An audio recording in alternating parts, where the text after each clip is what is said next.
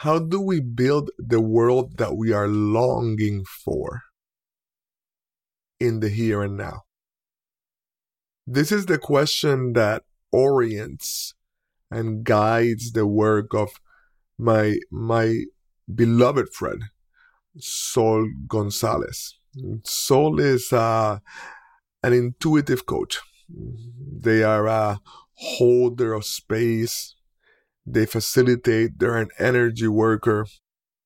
And they're someone who really cares about justice. They're very passionate about justice, about the quest for liberation, while also staying committed to spiritual practices and the practices of mindfulness and finding a way to inhabit uh, their body and their heart to tend to their nervous system to help others do so even in a world that seems to be coming a part of the seems a world where we experience um, tragedies such as what is happening in Gaza as we as uh, as we record this podcast. So I will let you get to know Sol. I have included um, their bio in uh, in the show notes. And what I want to say is about is something about the importance of that Sol holds for me. Um, so it's a it's a friend. We we have fun together. We laugh together. We have a, a meaningful personal relationship. But they also have long held a kind of um, and it they, are like an archetype for me and for my own growth. They hold a a way of sensing and a way of feeling and a way of being in the world that can often feel quite different from from how I grew up in my own generation, even though we are both of uh, Latino heritage. Um, and, and and in that encounter, I have learned so much. I have learned uh, so much about about myself, and I have grown immensely, and I am just so grateful for for Sol holding that that energy and that way of being. In this podcast, we'll talk about their approach to coaching, the way they hold and mirror the person they're partnering with. Um, we'll talk about justice. We'll talk about self-regulation. We'll talk about their story as a migrant and as a as a queer person that uh, that is also a non-binary person it is a it is a, a rich conversation. I left it feeling settled myself, a sense of a sense of of quieting that that it's necessary. I'm hoping that you get e- even half as much as I got out of this conversation um, because it will be rich. Thank you always for listening. For those of you that are new, my name is Gibran Rivera. I am a coach, a guide, a teacher, and a facilitator. And with this podcast, I am inviting you into a conversation with remarkable humans who are devoting their lives to the evolution of consciousness and culture. Thank you. Hola, Sol. Qué bueno. Well, I just started in Spanish. Hello, Sol so good to be here with, with you. I've been looking forward to this for a while. Hi, Brother Gibran. I am excited to be here. I'm grateful to get to touch in with you and curious what we conjure together. Ah, that's right. I think that's the right posture. I, I already got my goosebumps. Like something is true and right here. Um, well, I wanted people to get to know you, to meet you, to hear about you and from you and I'm especially interested in learning more about your coaching practice and people learning more about that. As as a fellow coach, I am always curious as to what people are bringing to the practice. But I want people to also know you as a person and the light that you bring, the magic and medicine that you bring.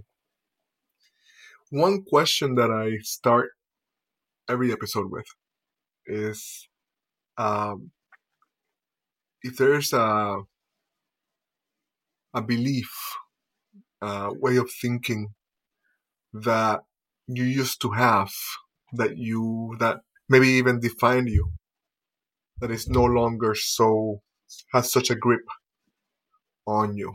Um, and the reason for that is I feel like we're in a time where everybody seems to be like doubling down on belief systems, you know, and ideological postures, and just kind of being right over right and kind of freezing in place. And I feel like the most important thing is to keep learning and to keep growing, and the most courageous thing is to be able to let go of ideas that that have us, you know, so that we can have them mm-hmm. instead.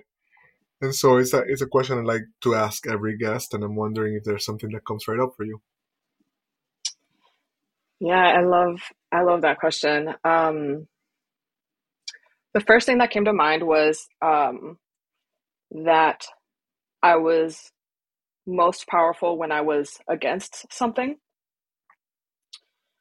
Um, and then what that feeling led me to is um, I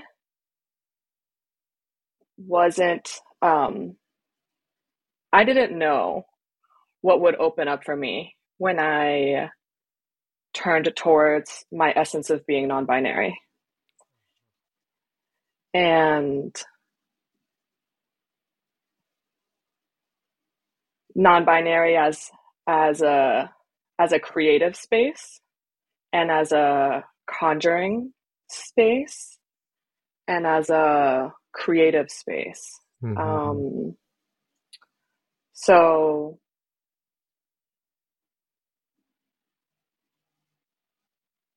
mm, yeah, shifting from being uh, against something mm-hmm.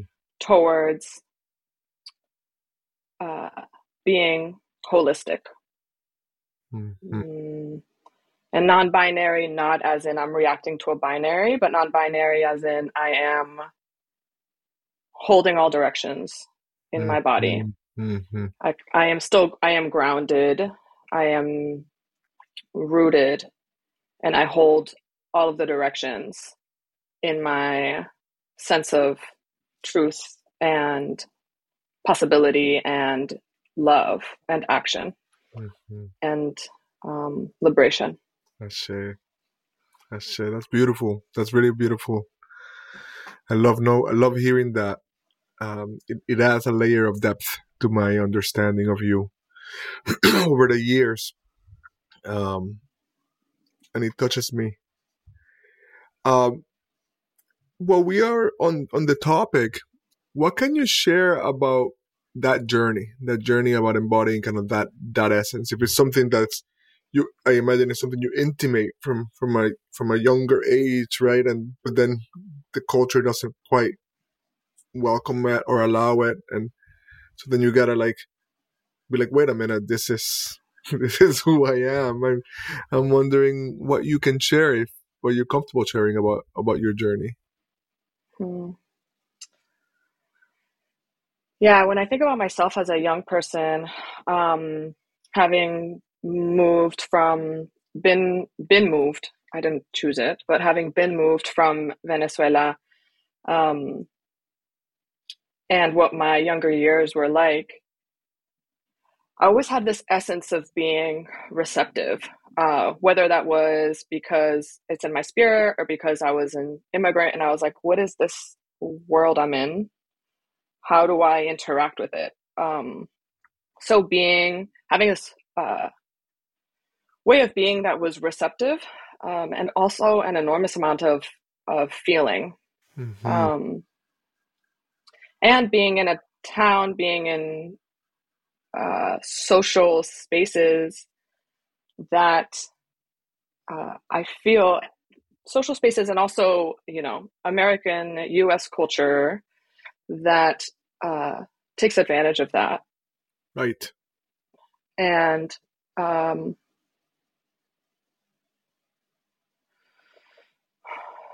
I didn't feel I was offered enough resourcing around how to be receptive and be grounded mm-hmm. in myself. Mm-hmm. So I I I really shrunk. Um, and I really had like had cultivated these wounds uh, around not being seen and also being feeling really in disaccord with the world around me mm-hmm. And really frustrated and angry and looking around and being like i sense it. I sense it in myself. I sense it around me. And what yeah. So um I really started like developing my political self, which really was like the the place in my life where I was able to be given language and frameworks and actually understand this material world um, a lot better. Um, and it was like arriving to an oasis, being dehydrated. It was like, oh my God, yes, tell me, right, affirm these sensations I have in my body. Um, and really like the first sensation the first feelings that i was just flooded with was anger uh you know this warrior spirit that lives in my body i i feel like i am both a warrior and a lover mm-hmm. and the warrior in me just was given room was given space through um, organizing that I that I entered, whether that was Occupy or labor organizing that I went into, um, I was angry.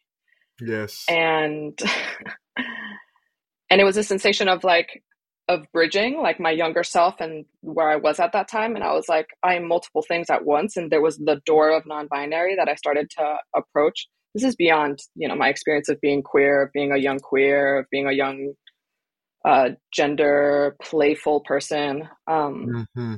but the essence of of it um, and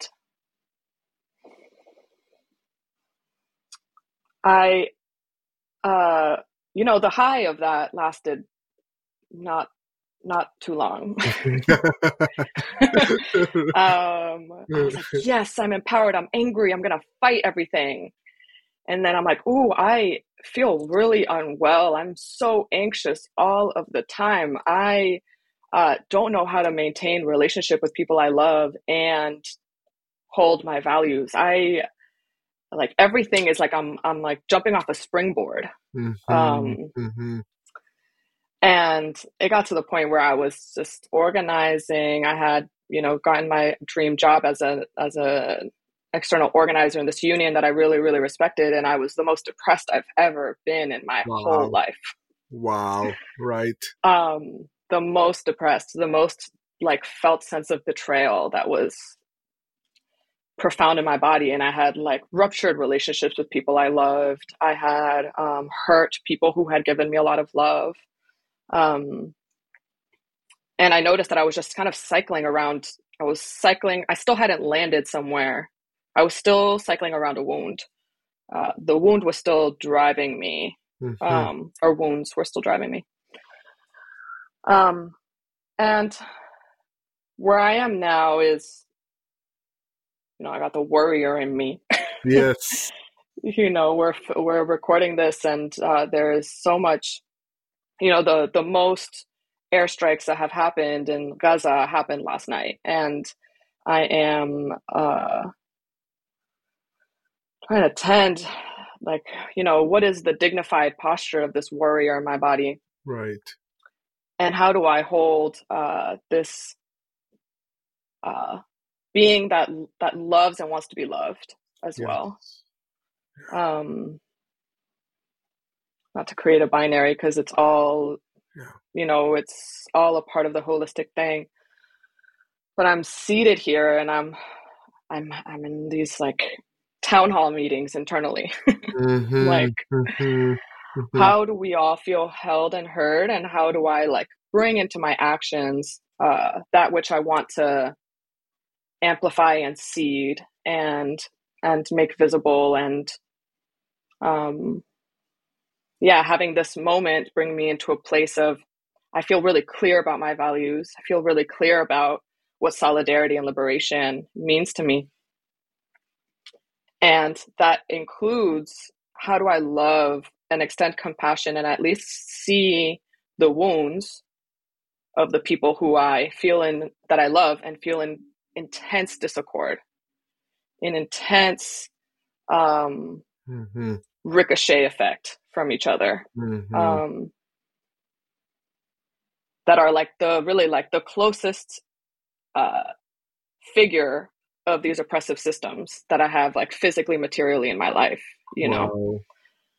Um, so just like, yeah, what does it mean to like, what does it mean to move grounded in my values and my needs and my, uh, deepening of practice of remembering who I am. I see. And, uh, hold what is dear to me, uh, which is practicing love and healing yeah. and practicing solidarity and uh, honest senses of liberation. Yes. Oof. Courageous journey. I'm so so happy to be talking with you and really yeah just i feel like i'm holding uh, an awareness of how true how true this is how, how you really really fully turning yourself towards towards this you know and and i i can i can relate to to to some of it myself you know. I also was moved from to, from puerto rico to to the us mainland and uh i remember like around 16 or so reading the autobiography of malcolm x and just finally like i came at 12 and then finally feeling like i had a language for what was happening, you know. And then yeah, I turned. I, also, I think uh, yeah, like uh, I would say receptive is one way to put it. I want to say perhaps sensitive or, but um, yeah, like like a feeler, right? Like somebody that would allow myself to feel, um, but also like a a period of just allowing anger to be the defining characteristic, you know, and mm. I often compare it to coffee. Like it, will get you like high and then drop you, you know. Mm. Um, I, and so and so and so eventually you you I, you can't be immersed in such discord and in such anger and it not impact yeah, the way it impacted my relationships with others and the way it manifested in, in really ugly ways. And I think I think similar to you, finding ways to bring healing and medicine to to my to life and my work while while while keeping a warrior stance, you know, while keeping a stance of yeah, this cannot stand like this this mm-hmm. this kind of self terminating system can mm. cannot cannot hold and I'm trying to find a new way of being with each other. So yeah a lot a lot of what you're saying resonates deeply even if our embodied experiences have been so different. So i really mm-hmm. i'm resonating and um, and i'm appreciating. And I'm curious as to um, how do you deal,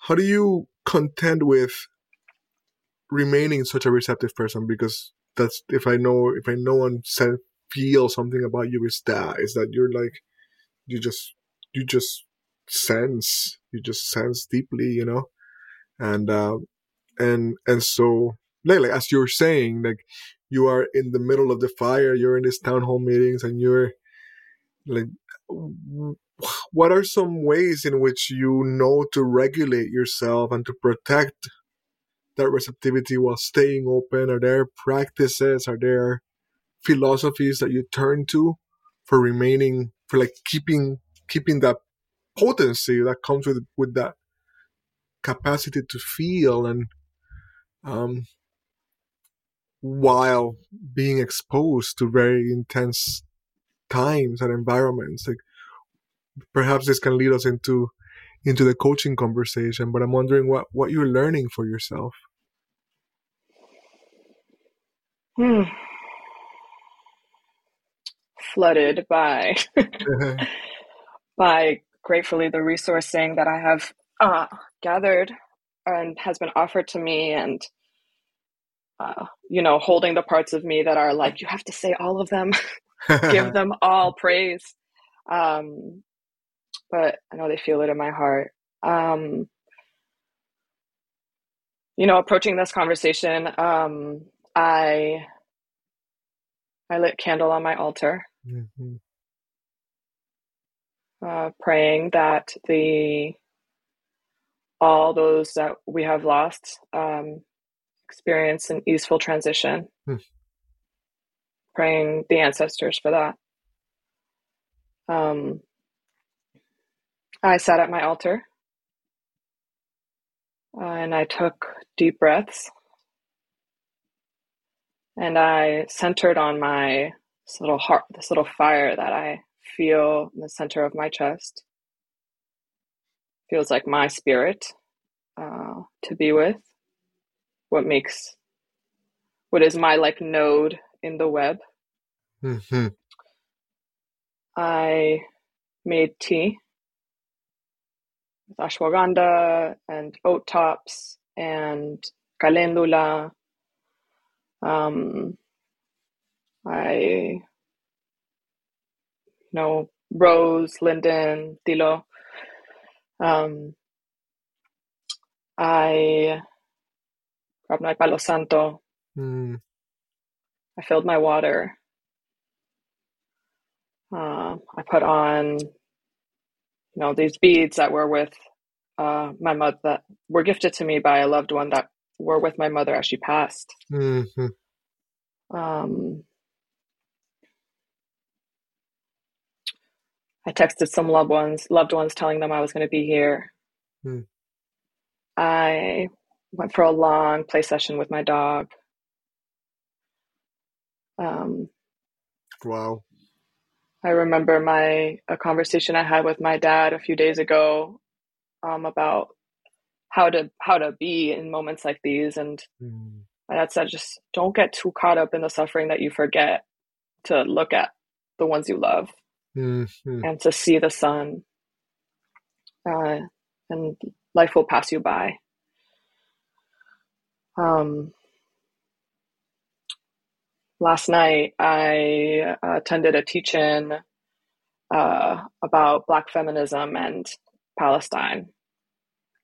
Um, and felt the ancestors of Audre Lorde and June Jordan and for Black feminists um,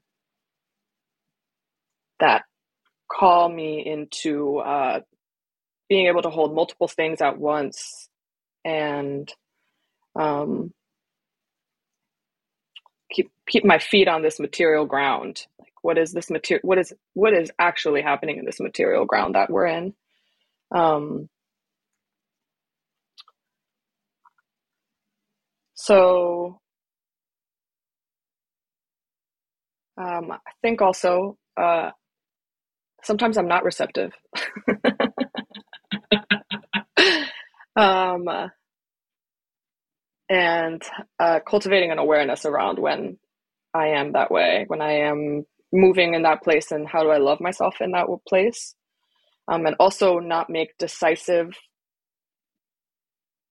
action that will uh, ultimately um, affect my life in ways that I don't actually deeply consent to. Uh-huh. Um, and um, how do I how do I um,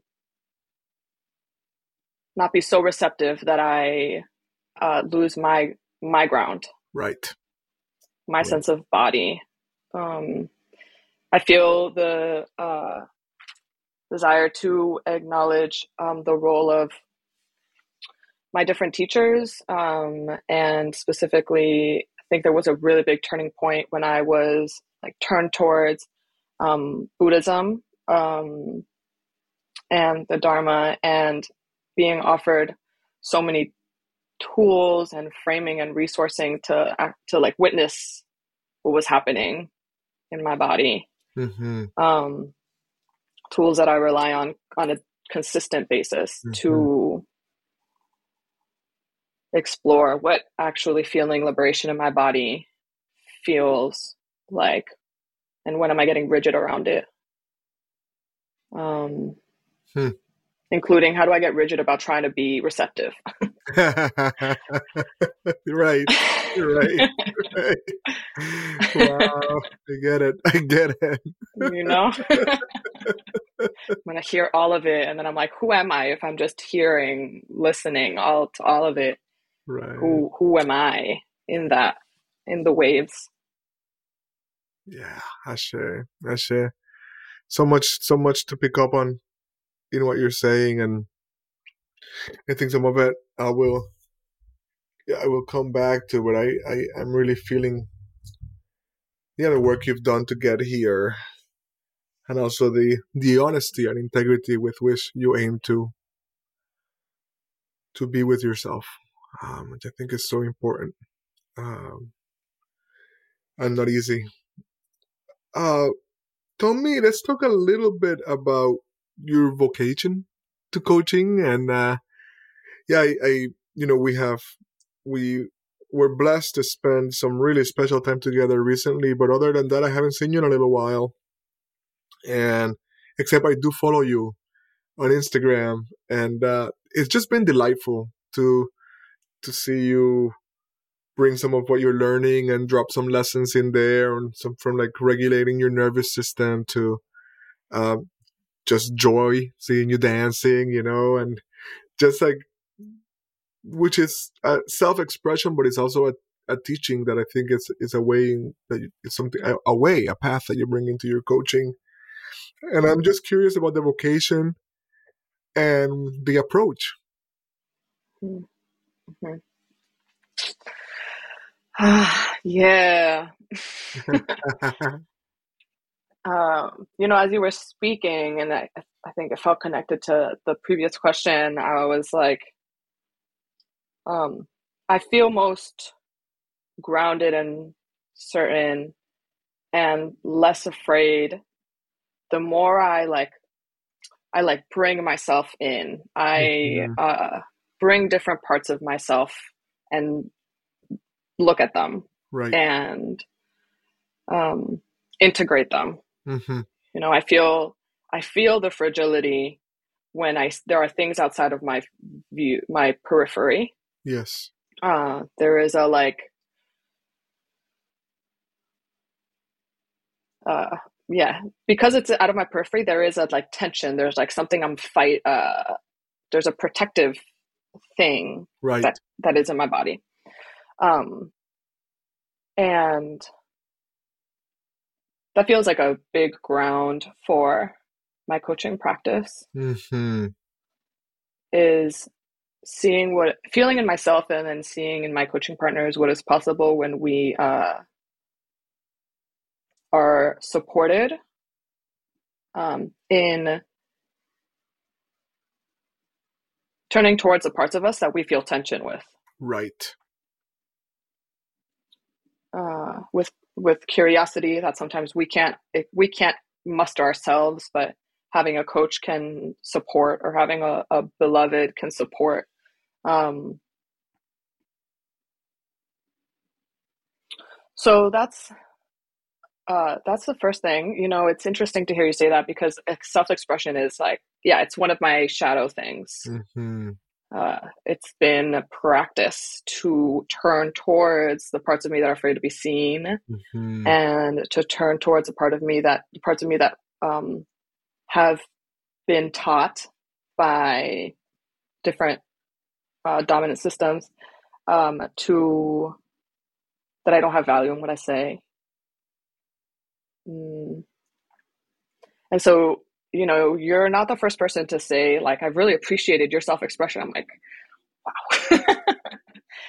Whew, that's like, a, you know, an affirmation of, of that practice. Um, and, um, yeah when i when i sense and when i feel coaching um the spirit of coaching the like what feels like the ancestral spirit of coaching Uh-huh. Feels and i've said this it's like very old uh it feels in my body. Hmm um you know a person cultivating the practice to be a like loving mirror for someone uh to with that mirror and with different practices support this exploration of of like true consent and choice Uh-huh. hmm um and i'm really grateful to have to have that feeling um and my coaching program uh, that i most recently did that i'm so grateful for just really centered um black and indigenous worldviews in how we developed and understood understood what coaching is um Coaching for Healing, Justice, and Liberation is the program. Damon, Sada, Gay, um, three folks, as well as my cohort mates, who really um, supported me in in affirming what I feel is true, which is um, coaching as a way to return each of us to our essence. Not that we all have the same essence. That's actually not the point. like actually really returning to the the yeah the core self that we're we're here to remember to be um and having that be interwoven which and in relationship with what is happening in this world Right. what um you know having an abolition framework having uh having coaching return to its indigeneity and have coaching support um bringing grounded healing. Hmm having our coaching containers be spaces where we can um,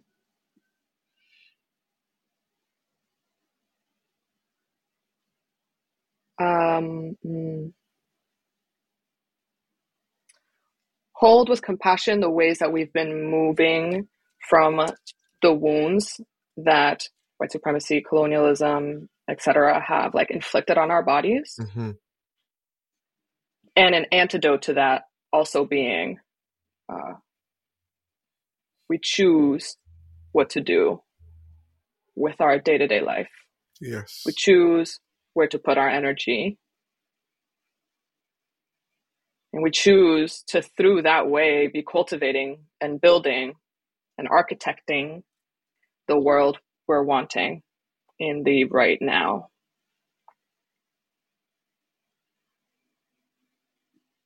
Hmm. And that is one that is in our essential self, is to me, you know, um, one that is essentially uh, interconnected, Yes. essentially in relationship with everything. Yeah. So, uh,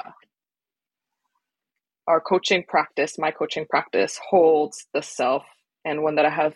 I'm really grateful to my teachers um, for reminding this body of is that you know coaching is in service of the self and is in coaching of the collective, and the coaching of the collective is in service of the self. And thinking Mhm. about you know conversations we've had of the essential roles of the I and the we, Yes. um, and the tending to the I always has to have the question about how is that supporting the we? How is that supporting uh, these webs that we're a part of that we have a responsibility to? yes. Um, mhm. Beautiful. Beautiful. I, I, I resonate I resonate deeply uh, with what you're sharing. And uh, yeah, I just resonate very deeply with what you're sharing. It makes sense to me. It resonates in my body. I am uh, I am aware of just from knowing you and even hearing you right now of this this real powerful stance that you hold around consent and choice and and even in relationship to yourself you know as you re- as you referred to earlier right? Like am i truly consenting to this? Um even even if, if it's you and you you know? And uh, i'd love to to hear more about that about that that posture and how you hold it and why it's so important.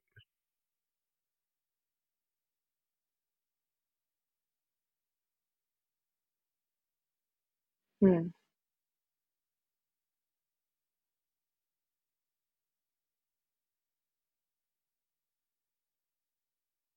Yeah, it's like, you know, consent is the the like the moment I that consent was uh, offered to me as something to learn with the word consent. Mm-hmm. Uh, it's like been an endless unveiling of what of the depth of what consent means. Um, I've been thinking about consent a lot um, all the time because I am a survivor, have had my personal uh, body be non consentedly mm. crossed. My ancestors have had their lands non consensually crossed. Um,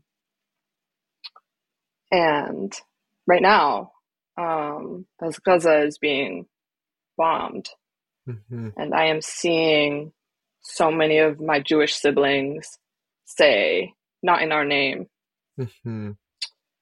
And I am feeling a lot of the queers uh, around me say, not in our name. Mm-hmm. And I am feeling uh, the sense of helplessness of being in the United States, helplessness in my body, but also very much around me of of um, uh, our money, our labor, our uh, comfort um, being used non-consensually right. um, to commit a genocide attempt to commit a genocide. Um, the curiosity of like what what does it mean to practice consent is uh, also an awareness that um, the dominant systems colonialism, white supremacy, ableism, patriarchy are all rooted on non consent. Right.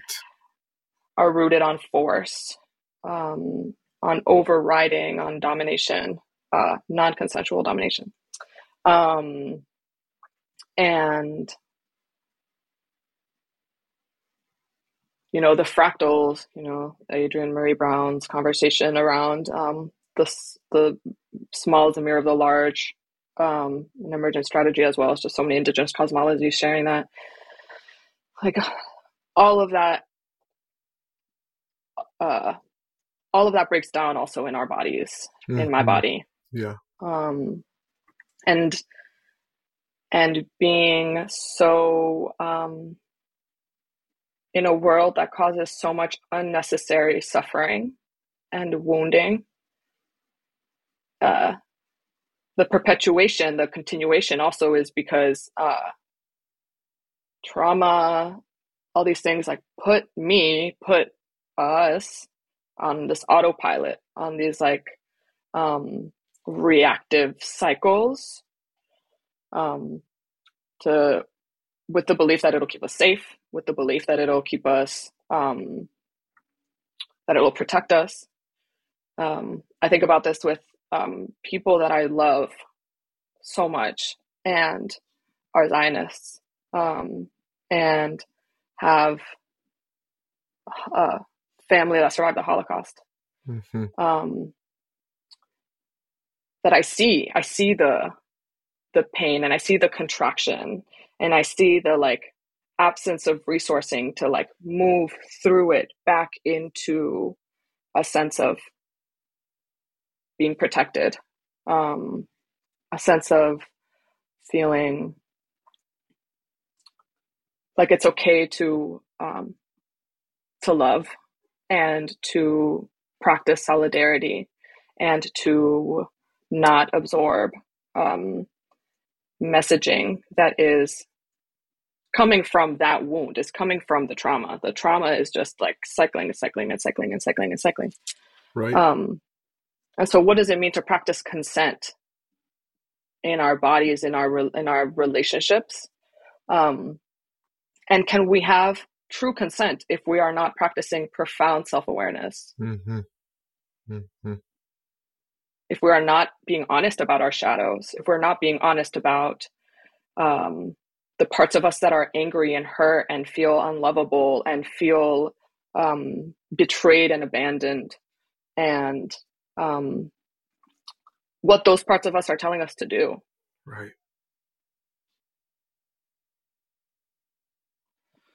hmm. when um, the bomb started dropping this this time around you know um, uh, gaza um, i felt myself go into this stance of anger and hatred. Mm-hmm. Um, because of just like so much profound grief mm-hmm. and uh, disbelief. Um, and it took me a bit to and I'm grateful I gave myself that space and I loved myself through it because mm-hmm. I knew mm-hmm. that it was because I'm hurt. Right. Um, and I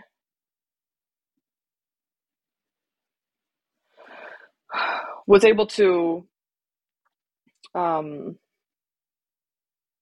remember, like, sense into, you know, the shadow is like the parts of the people who I feel hurt by, like their hurts Right. That's a powerful, powerful insight. And then, you know, that doesn't mean I have to like have them close to me. but but I am like that's that that softens me again. Mm-hmm. Uh not in a overly receptive way where I like lose my values and my grounding, but it softens my heart again to remember that um the thing is the systems at play. Right. I want to bring my energy towards the systems at play, not to the people around me who I know are really hurt, mm-hmm. or not my anger and like, uh, you know, um, big fighter uh, destruction energy. Yeah. Um, I think I want to name. I'm just feeling like you know, this is how I move through these things. Yeah, yeah. And you know, for the folks hearing, I'm like, this is just me. Um, and ultimately that eased my suffering. Yeah. To mm, be like, I don't know. I, I feel like if we are to explore, you are not in deep consent with yourself. Mm-hmm. Mm-hmm. Because I know you. Mm-hmm. Mm-hmm. Or even if I don't, I, I I struggle to believe that people could cause such harm mm-hmm. And actively be in like a grounded, embodied, full whole sense of consent. Right. And cause so much harm. Right. Right. I struggle to believe that. Yeah.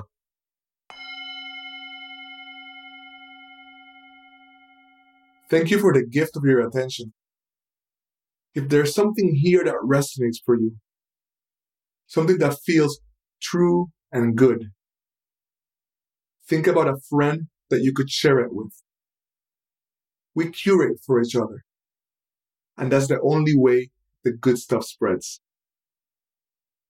I, appreciate the the very respectful way in which you speak of things as they're true for you. Um, but I, I, I, I find I find great wisdom in them in what you're saying, and uh, it's good to to listen for wisdom.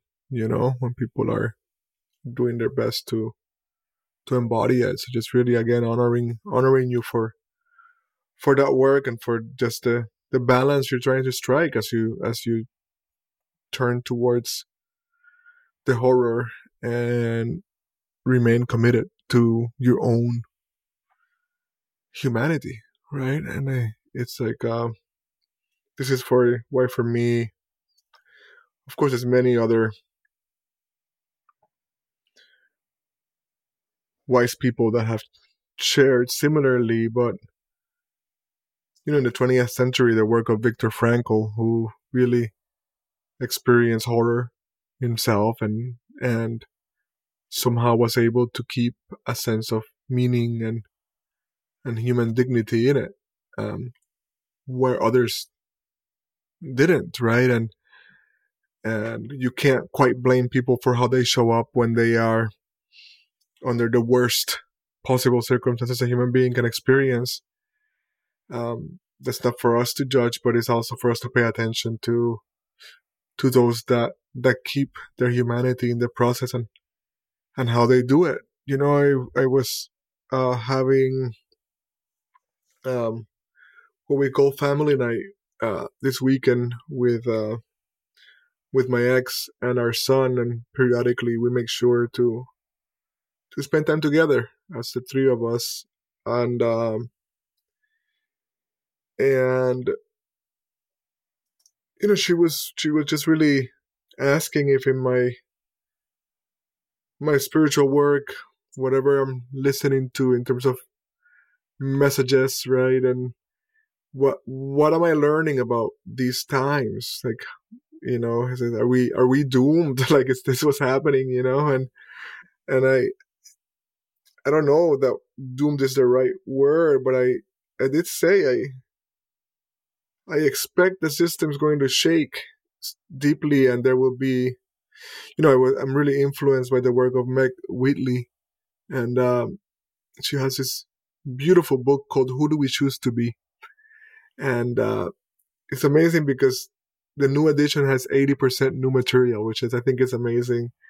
And one of the things she asserts is that if anything, there's anything that civilizations have in common is that they do collapse, you know, and that, that that's just what happens to, to, to them. And it feels like everything is shaking really hard right now between, and then between climate, between climate change and and the rise of the right and the the, challenges to what semblance of democracy we we did have or, or, or have. It's it feels all very real. And so for me Wheatley's question is most important is who do we choose to be you know? Who do we choose to be in the middle of it you know? And uh, that's a bit of that's a lot of what i'm hearing in you it's like you you're making a you're making a choice uh, to to be to to stay grounded. And human because in the end in the end there will be many people who can't. And in the end our our, our response will be better from that place of of grounded clarity about principle and value but also commitment to the heart, you know, and that's a lot of what I'm hearing and sensing in, in what you're sharing. And I'm just really appreciative of, of, of, the effort that you bring into it.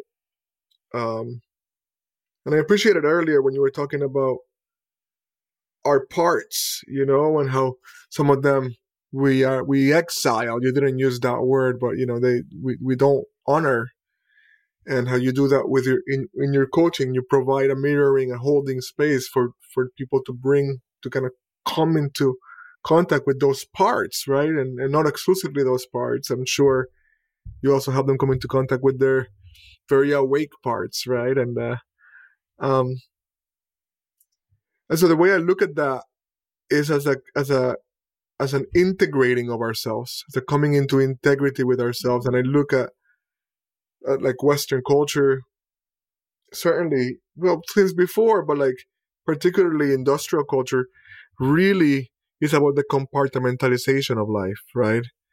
And that's how, that's how we get out of sync with the planet, right? And uh, because we separate things, you know, we stop we see we see the parts, we don't see the whole, and and then we start to crack ourselves. Ourselves become parts, and well, I mean, we all have parts, but like we we compartmentalize, and I feel like the work towards our own liberation is is this is this coming is coming back together that you're speaking to and that you're helping others through. Um, so that's a lot of what I'm what I'm sensing and hearing, and so I made a couple of notes here things I wanted to to get back to because I know that they're very important parts of you. And like when I asked you about how you pre- how you um yeah how do you tend to kind of being this receptive person um you mentioned like the tea that you drank and you mentioned a, a bunch of plants and so I know that that you are in many ways like I don't know if you call yourself an herbalist. I, I see you as one, and you are like a, a plant person. Um, and I, almost every time we've talked, it has come up, you know, and, and it's like a, a wisdom that you've cultivated. And so I wanted to, to ask about that part of you and that side of you and how do, how does it feed you? How does it help you be in tune? Mm-hmm. Mm. While you were saying that, I was feeling like, oh, my stomach. I woke up with a really tense stomach this morning. Mm-hmm. Um, it feels like there's so much happening. It's hard to digest, and I just like feel tension in my stomach. And just like, oh, I'm grateful for this tea because I think it supported moving mm. this tension in my stomach. Um, and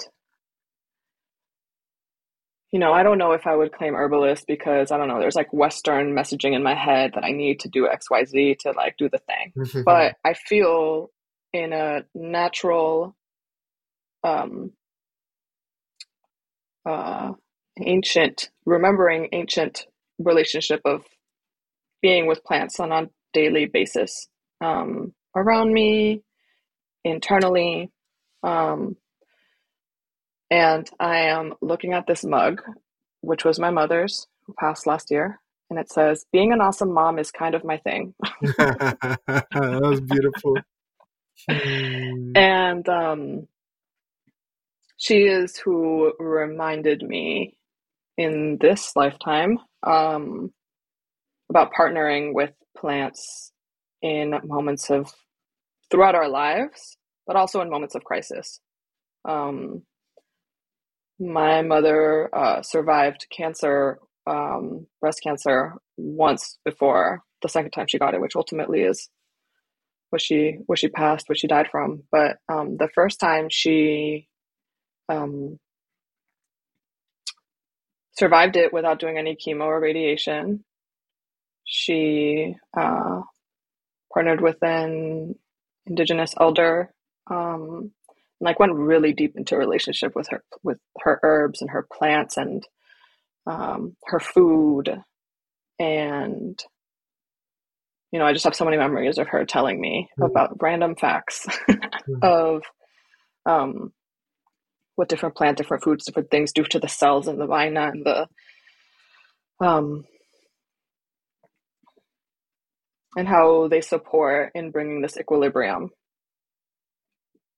uh, because they also just inherently remind us of uh, this truth is that we're interconnected and we're part of the land mm-hmm. and that there are beings who are also wiser than us um, some ways yeah. and in their own ways and um, yeah i went through a self healer rites of passage herbal program with Xochicóatl and um, Naomi Moody, and that really was a like, okay, I'm gonna grab the the the fire, the be like the walking stick of my healing, mm-hmm. and I'm mm-hmm. going to claim it, and I am going to accept support. Um, and I was in a really difficult time in my life then, and human relationships were human relationships have have been difficult mm. for me also as a neurodivergent person with all these lived experiences in this world mm. i'm like human relationships like um, i sometimes need a particular type of fortification to approach them and and really uh, have been grateful for the reminders that I can um, rely on other beings, on my non human kin to support me, um, and on plantitas who, like, my stomach has been really hurting and I couldn't, I was doing the breathing practices that I could. I was putting my heater on it. And really, it's like the plantitas really helped me in digesting what I like consciously can't do. Um, or my nervous system, like, you know, yeah, so endlessly grateful to the the plantitas who support my nervous system so I can like return to a more spacious, receptive, and boundaried self. Mm-hmm, mm-hmm. Um, um,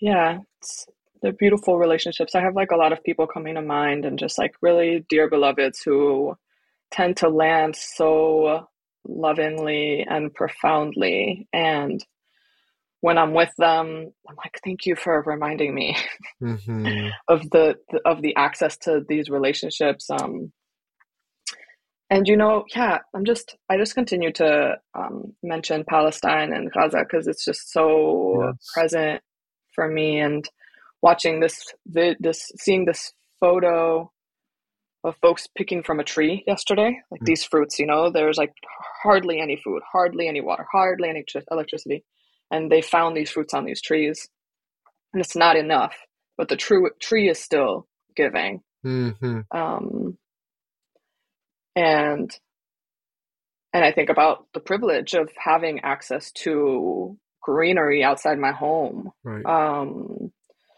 of um,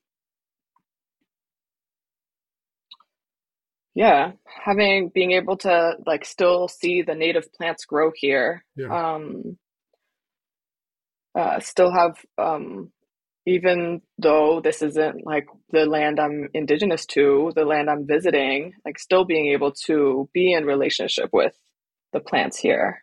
Um, so I, yeah, in as I've been witnessing what's been happening, I've been like grabbing my things more dearly. Like, thank you. Yeah. I'm so grateful that you can support my digestion, my nervous system. Um, and the reminder that they're constantly a part of the of the healing yeah. of our healing you know um i even think about cannabis and like the essential role that that has played in me getting here right um yeah different plant medicines that have just helped me see what i couldn't see on my own. Beautiful. Beautiful. It's something that you hold that you hold very powerfully and yeah, as as a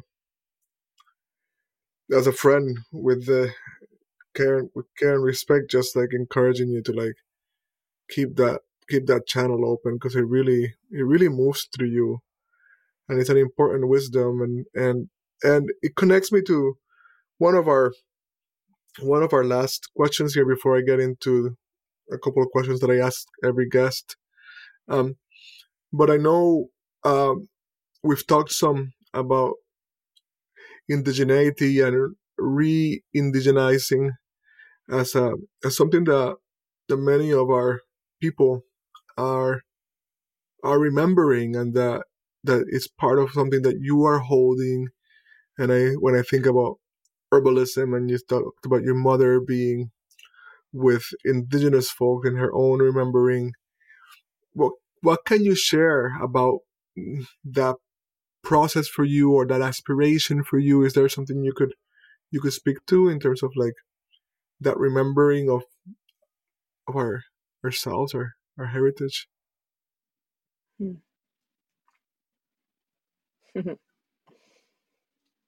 yeah you know some of it is so fresh like a new layer a new layer um has is taking root that is pretty fresh um but I I think a lot of I feel I feel mm-hmm. I feel a lot about this um as a person of um mixed ancestry Mm-hmm. and on land that I was not born on, my parents were not born on. Um, and also with so much longing for my homeland. Mm-hmm. Um, and knowing that my homeland was, it is, was the homeland, the ancestral homeland of some of my people, Mm-hmm.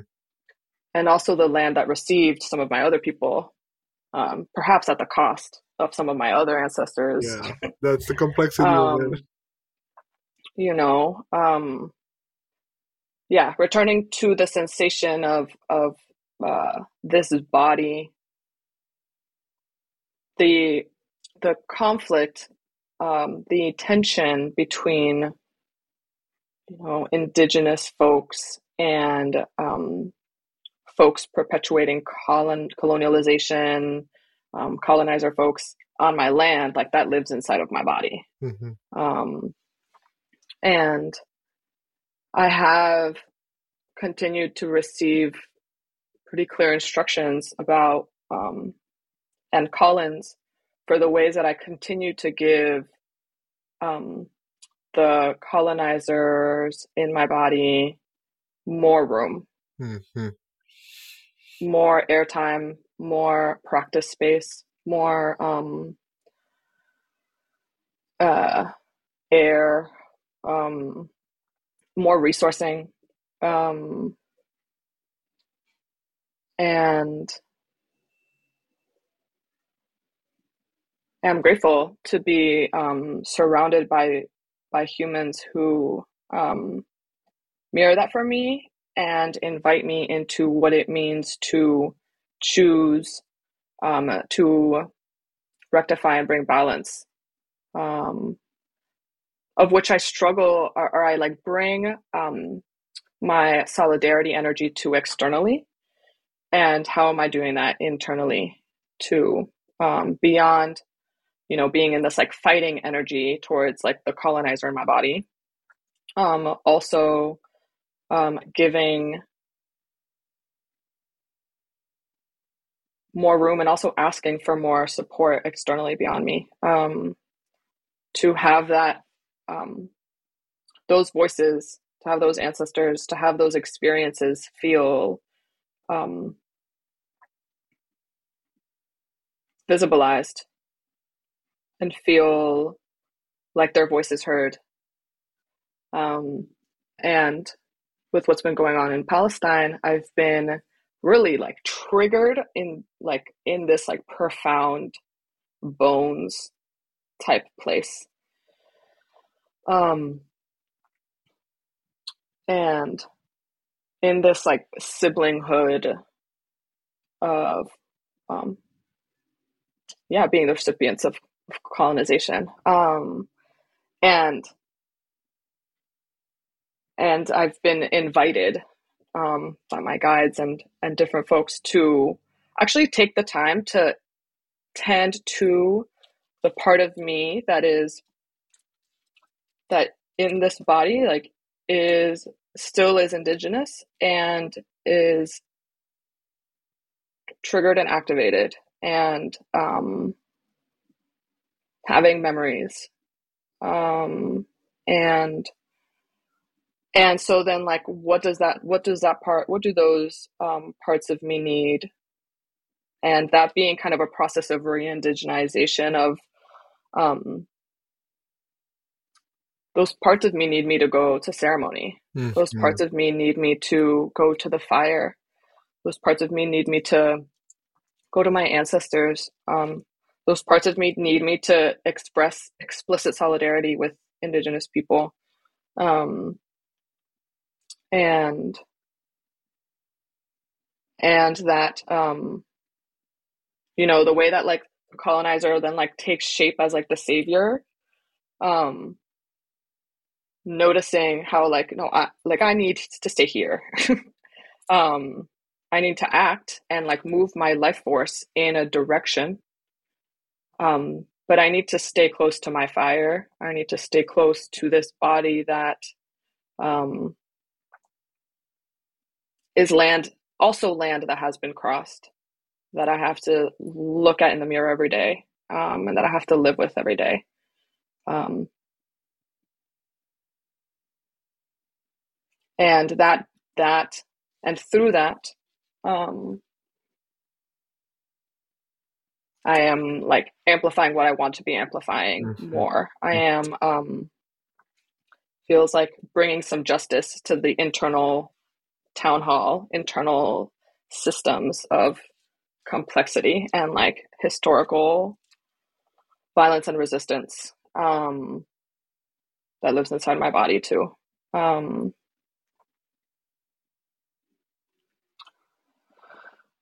all of that is like while like not being able to go back to my homeland at this moment, um, not having been back in a while. And so what does it mean to like do that here where I am a visitor, um, where I'm on other people, other indigenous people's land? Um,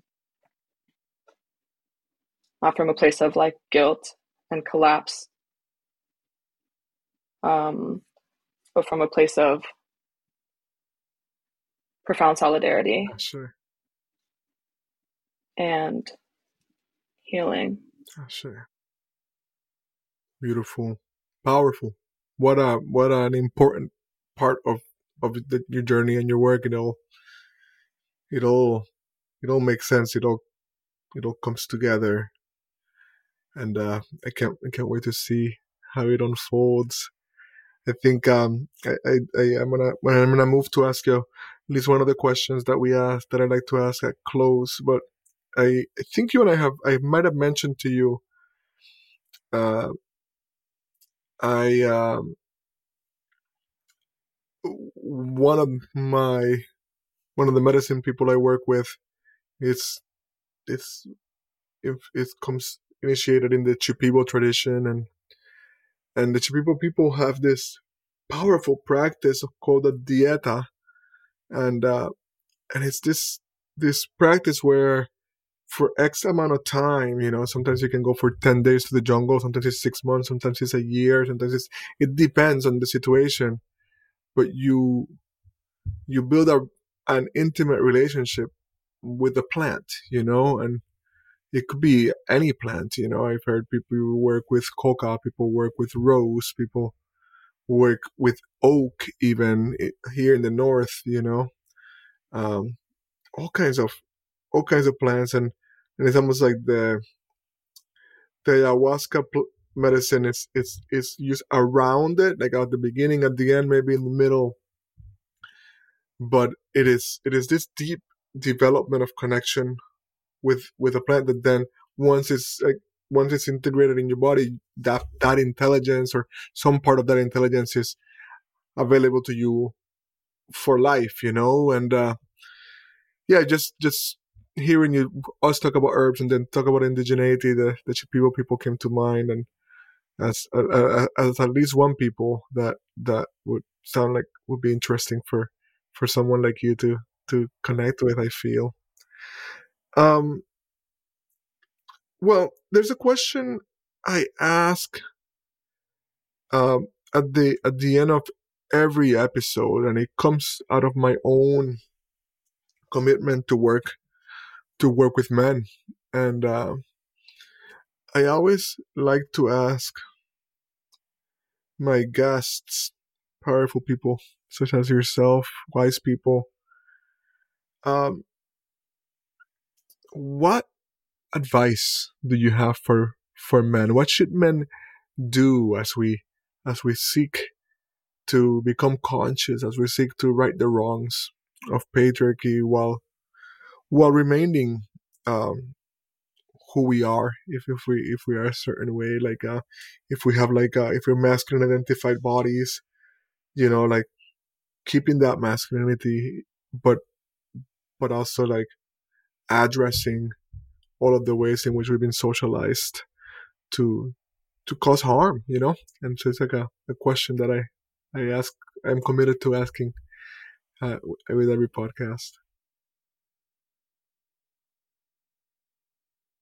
You for that question.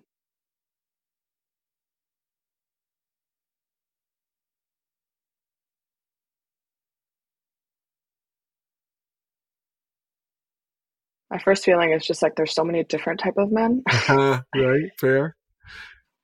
So, you know, I think about the men that are in my life. And a lot of them, I'm like, you need more queer people in your life mm-hmm. and more trans people in your life and non binary people in your life. Um, yeah, men generally. Um, and more um, honest, and a lot of people have said this, a lot mo- more honest emotional intimacy with other men. Yes. Um, and accountability hmm from men, hmm hmm not just, you know, let me hug you, let me let me care for you, but also, um, this is my dude. This is what how you're causing harm. Um, I love you, and um, yeah, so much I feel, sense, and people have written about um, the healing that is possible when men re- can like integrate the parts of them that know that they're flawed, hmm hmm um, that know that they cause harm, um, that know that they're hurt, Yeah. but they're like just like bulking up around it. Um,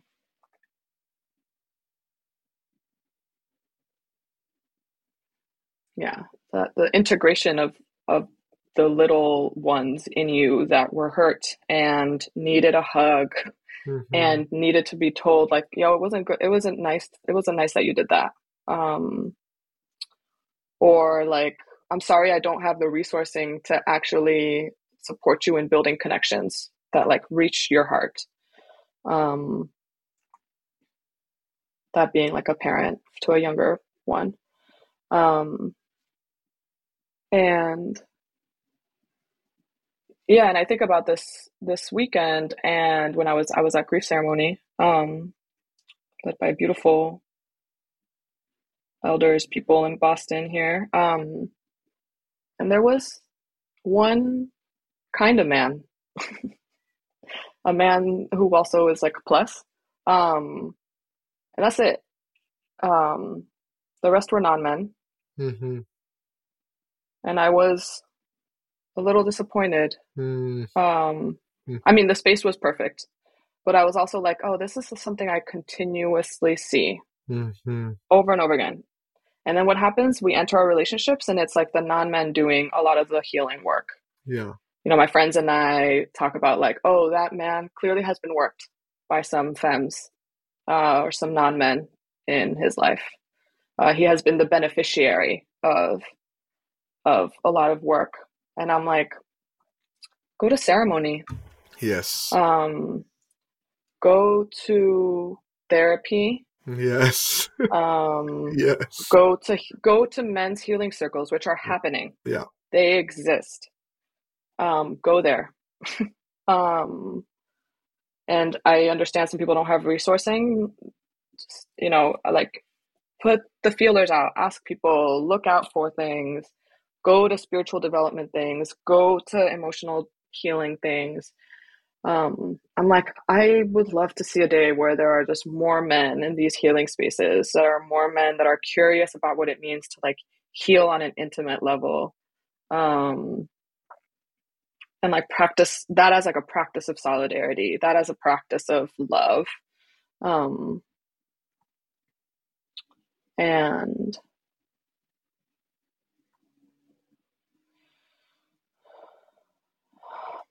yeah, and um, and I think that there's also like the ask that men hold compassionate space, even if you can't. It's not good for you to be near it. hmm Asking for compassionate space to be held in the heart for the hurt that exists in in other people's bodies.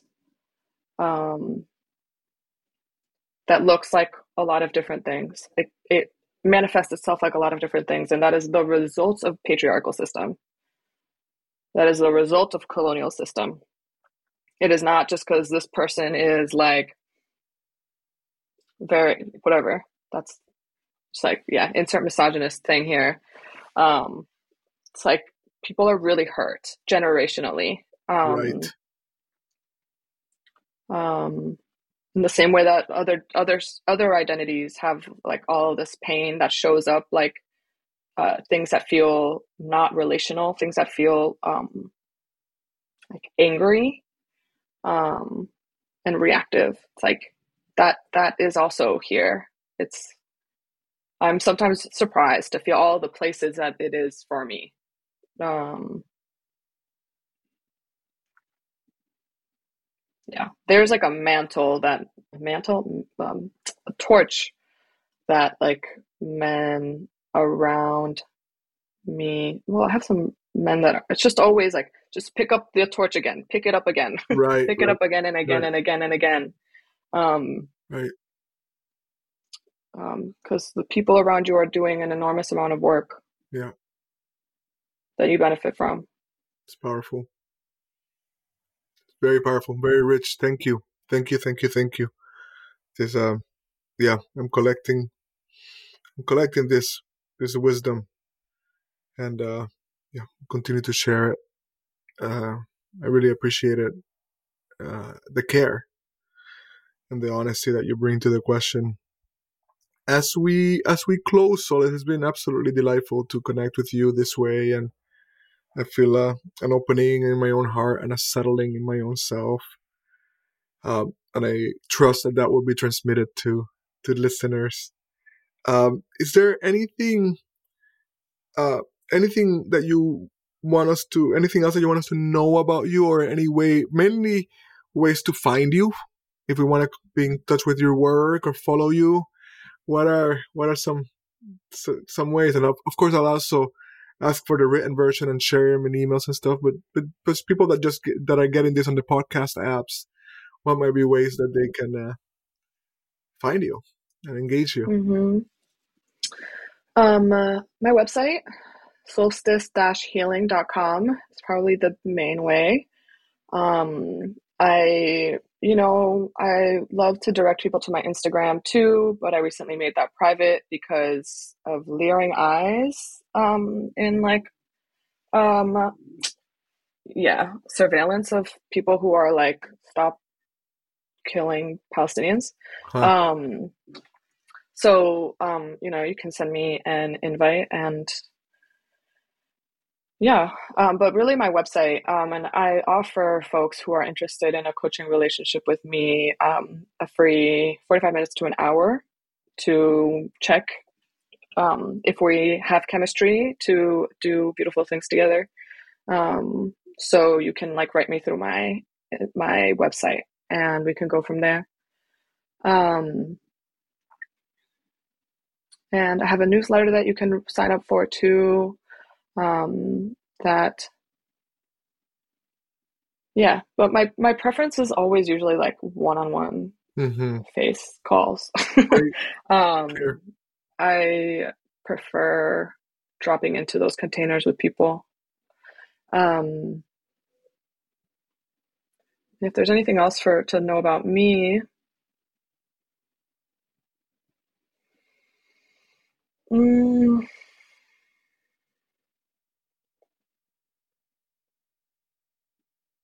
Hmm. No, I think I feel pretty complete um, without needing to say everything, cover all the all the grounds of everything. Um, yeah. Yeah, maybe I would perhaps I would add uh, that as kind of thoughtful and caring as you are, um, you're also very very playful and uh, we'll enjoy a good laugh and uh, yeah, just just just lovely company. And uh, that's good. Like, I mean, that, that I think that comes through very clearly in the time we spent together. But uh, um, we tend to we tend to laugh more in other contexts, and I I just uh, the podcast doesn't always allow for that, and uh, I just maybe would I would throw that in. Just the other night we were we were laughing quite a bit, uh, which was a blessing and a grace. Um, I'm really yeah. I felt like if go ahead, go ahead. I felt like if we would have had this conversation in Spanish, we would have been that's a little more like you know true. That is completely true. Playful back and forth. Sometimes in English, I'm like, me too, me too, me too. I mean, I you know I laugh, I laugh all the time, but it's yeah, the, it's it's um, I think that the format doesn't always lend itself to it to it, but uh, I wanted people to know that about you too, and Thank you. Just like your heart is so good. So thank you so much, Sol. It's mm. been an absolute delight. I can't wait for people to to meet you this way and to hear more about you and I can't wait to see what flows from here. But it's been really beautiful to finally do this together. Thank you so much. Yeah, thank you for the trust, Gibran. Um, I love you very much. Te quiero mucho. Igual. Y, yeah, I'm hoping this is received with, with love yeah, I, I, I don't expect different. We have a great great group of listeners. Un abrazote. Un abrazote.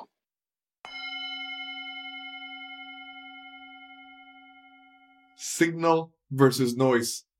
There's so much competing for our attention. And I am so glad that you stayed with us through the end of the podcast. It should mean that you're finding something meaningful here. Hopefully, something worth sharing. And so I'm asking again that you think of somebody who would be touched by this conversation, who wants to be a part of it some way. It is a decentralized conversation. It is a way in which we're changing ourselves by leaning in towards each other in places like this and in the exchange of these ideas.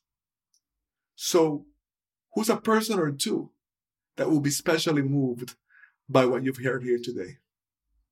Send them a text, an email. Let them know we're here. We're not trying to reach everybody, but we want to reach the right people. We want to keep having this decentralized conversation.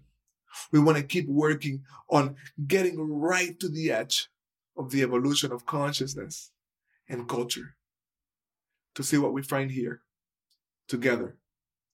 Thank you again for being a part of this. Liking the podcast helps. Subscribing is definitely a good thing. Feedback is always welcomed.